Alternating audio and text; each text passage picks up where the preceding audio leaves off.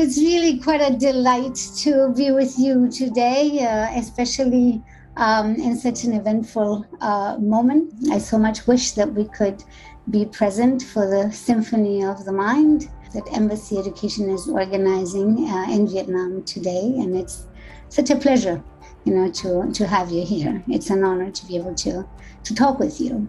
I imagine that you also would have wanted to be in Vietnam tonight in such a special moment.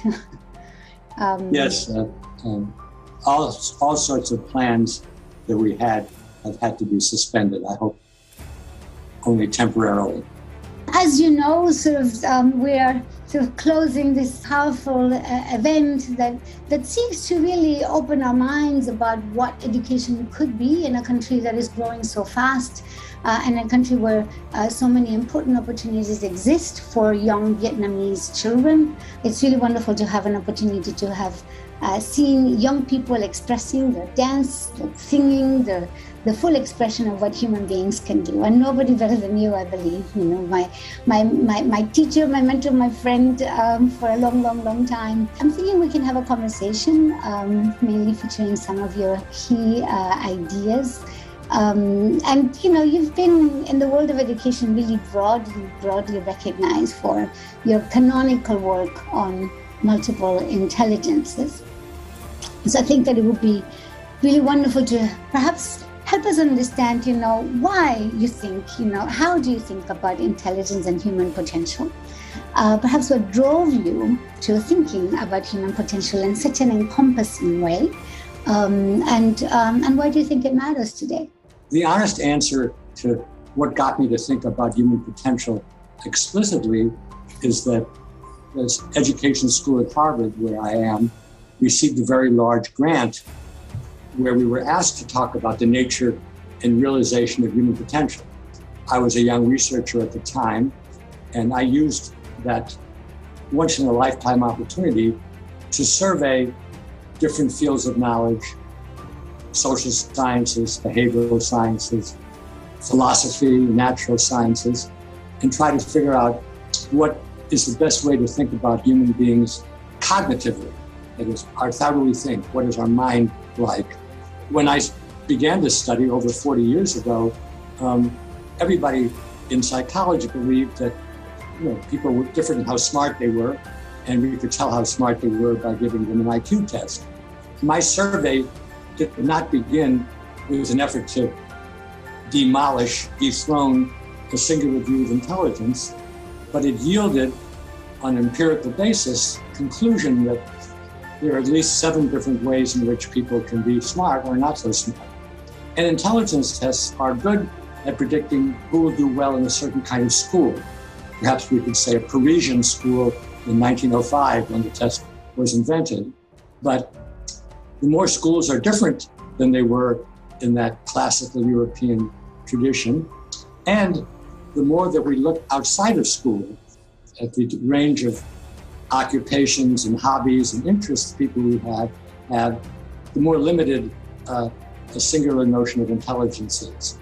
So then was born the theory of multiple intelligences. It really has, has had its biggest impact on education and really around the world. I can't speak all over the world. There are people who have set up multiple intelligence in schools, multiple intelligence museums, businesses which uh, pay attention to multiple intelligences. And of course, that was flattering. And I, th- I made one decision which I think is worth emphasizing because it relates to what we're going to speak about later. I decided not to monetize multiple intelligences. I decided not to create kits, not to create tests, uh, not to uh, uh, empower certain people to teach about it, but just to release it to the world. And uh, the world has done that. And many things that people have done I've liked, and many things people have done I thought was were harmless. But there were some things that people did which I thought were quite harmful. And that led me to you know, the second major enterprise of my later life, which is uh, to pay attention to how ideas and practices are used. Mm-hmm. Because multiple intelligences, which sounds like a freeing or embodying or empowering thing, can be used to classify people and to say, Veronica, you're smart in one way, but you're dumb in six ways, and we're going to get rid of you. or you're smart in three ways, but that can't be changed. And so, in what we've come to call the Good Project, we've paid a lot of attention to how ideas and practices can be used well or not so well. One of the things that I've appreciated the most with you know, with your work on multiple intelligences, it's this idea that intelligence is developable, so to speak, that we learn to become smarter, we learn to become better, that intelligence is sort of a human potential that can be nurtured. Um, and also that cultures and context really contribute to the nurturing of, you know, these three, those five, or, or nurturing of the whole, uh, of the whole, um, the whole human being. And um, yeah, yeah. I mean, you could have the greatest potential in the world to be a musician, but if you never were given an instrument and never sung to, that would be a complete mystery. Um, I will say that you know life isn't fair, and some people have a greater genetic potential to be musical or athletic or uh, a physicist or uh, a poet, but anybody's intelligences can be enhanced if they're motivated if they're well taught, and if this is something that the society cares about. Um, so I'll just give an example. 150 years ago, if you wanted to go to a college like Harvard, you had to pass a test in Latin, Greek, and Hebrew. And nowadays we would sort of laugh at that. But on the other hand, probably if you aren't good at coding, C O D I N G, or mathematics, it's much harder to get into Harvard. Uh, uh, and the fact that you can learn a foreign language easily doesn't matter. So societies uh, vary in what they value. And I think everybody uh, who's going to be listening to this talk knows that uh, there's much more attention being paid now to what are called soft skills. Um, and this is more the realm of personal intelligences. You know, as long as you are smart uh, in the classical way and you're left alone, you can probably solve lots of problems. But once you're put into a milieu with other people, especially in an influential position, if you don't have understanding of other people and understanding of yourself, then you're, you're in big trouble. And that was completely ignored by IQ tests. Nobody paid attention to understandings of, of human nature and of human differences. Changing minds is very difficult, but that doesn't mean that we shouldn't try. And I spent all my life with students, with mentors, and giving talks, trying to help people think differently and hopefully better. But I'm not foolish enough to think it's an easy task. And the, the tendency to regress, to fall back on what you believed before, is very, very powerful. And it brings me to thinking about creativity, which is like, and the role of creativity, the role of the arts um, in um, in education today. I see that in in around the world, you know, given the uncertainties of the world in which we live, creativity has become sort of a real topic of conversation in uh, in education, especially uh, in Asia. Right when uh, where, where educational systems are, are, seeking to move a little bit away from sort of more rote systems of you know memorization and uh, and, and, and reproduction of knowledge, which we know has not necessarily yielded the deep thinking and creative thinking that we are hoping to uh, uh, to see among young people. In sort of in your own in your own work, um, when you think about you know when you think about um, creative individuals in sort of more sort of extensive uh, and extensive ways, you know you've what is the role of creativity? What is the role of the education and the arts, which is something that is very central to the conversation today in nurturing the human beings that we would like to nurture? Well, I happen to be very involved in the arts, and my creativity is not particularly associated with the arts. It's associated with any mental or indeed physical activity. You can either do things just the way people have done it before, you can do it a little bit differently, or you can do it very differently.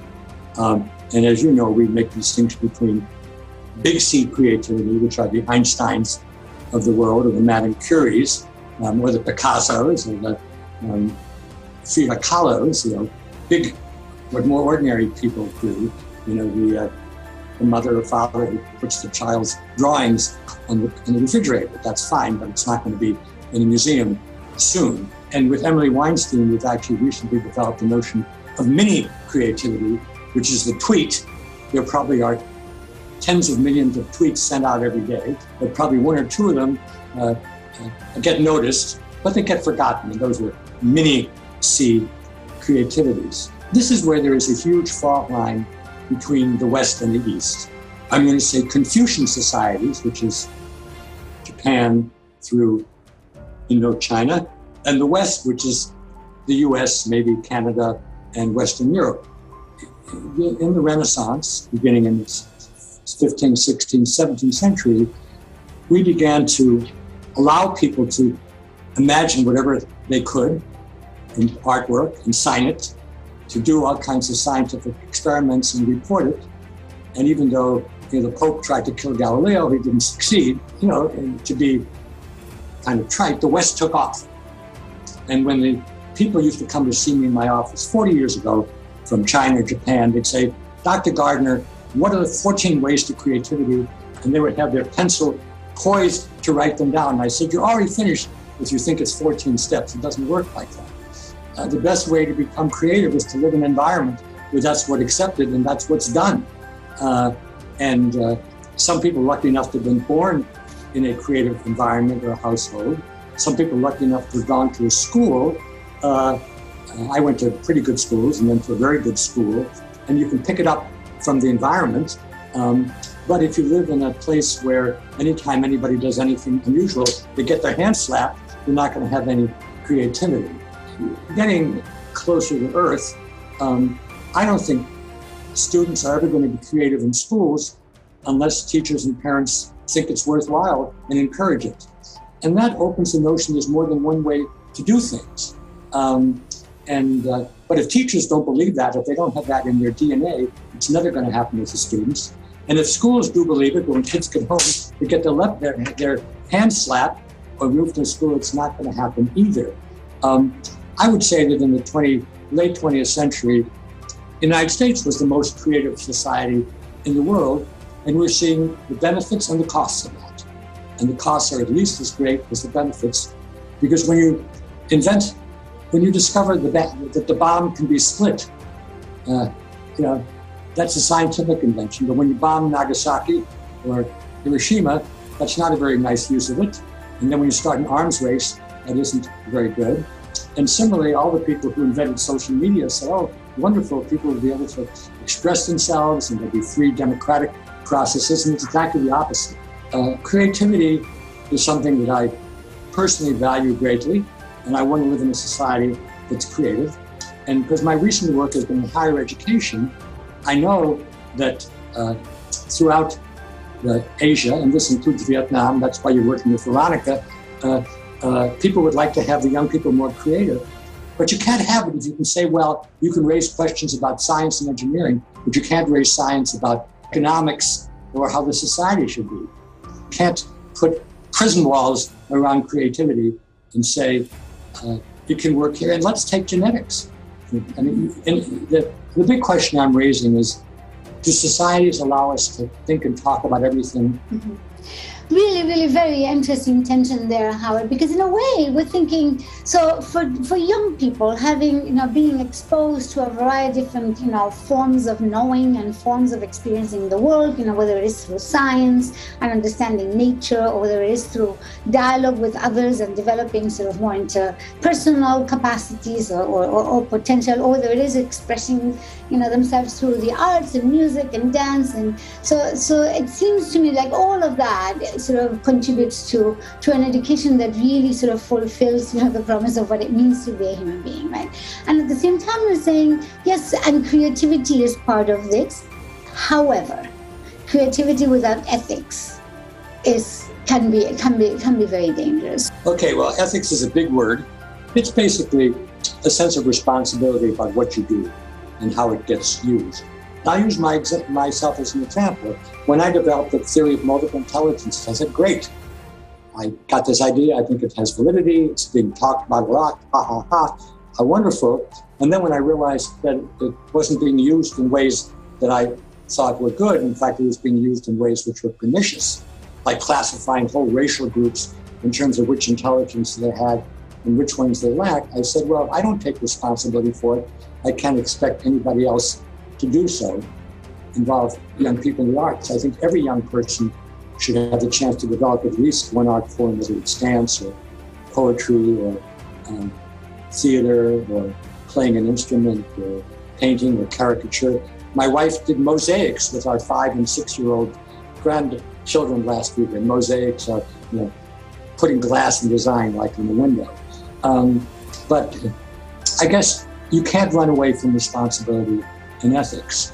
My research group, uh, Project Zero at Harvard, uh, is trying to think through what would a whole educational track be, um, starting with you know, when kids start school, all the way through to when they go out to the world of work.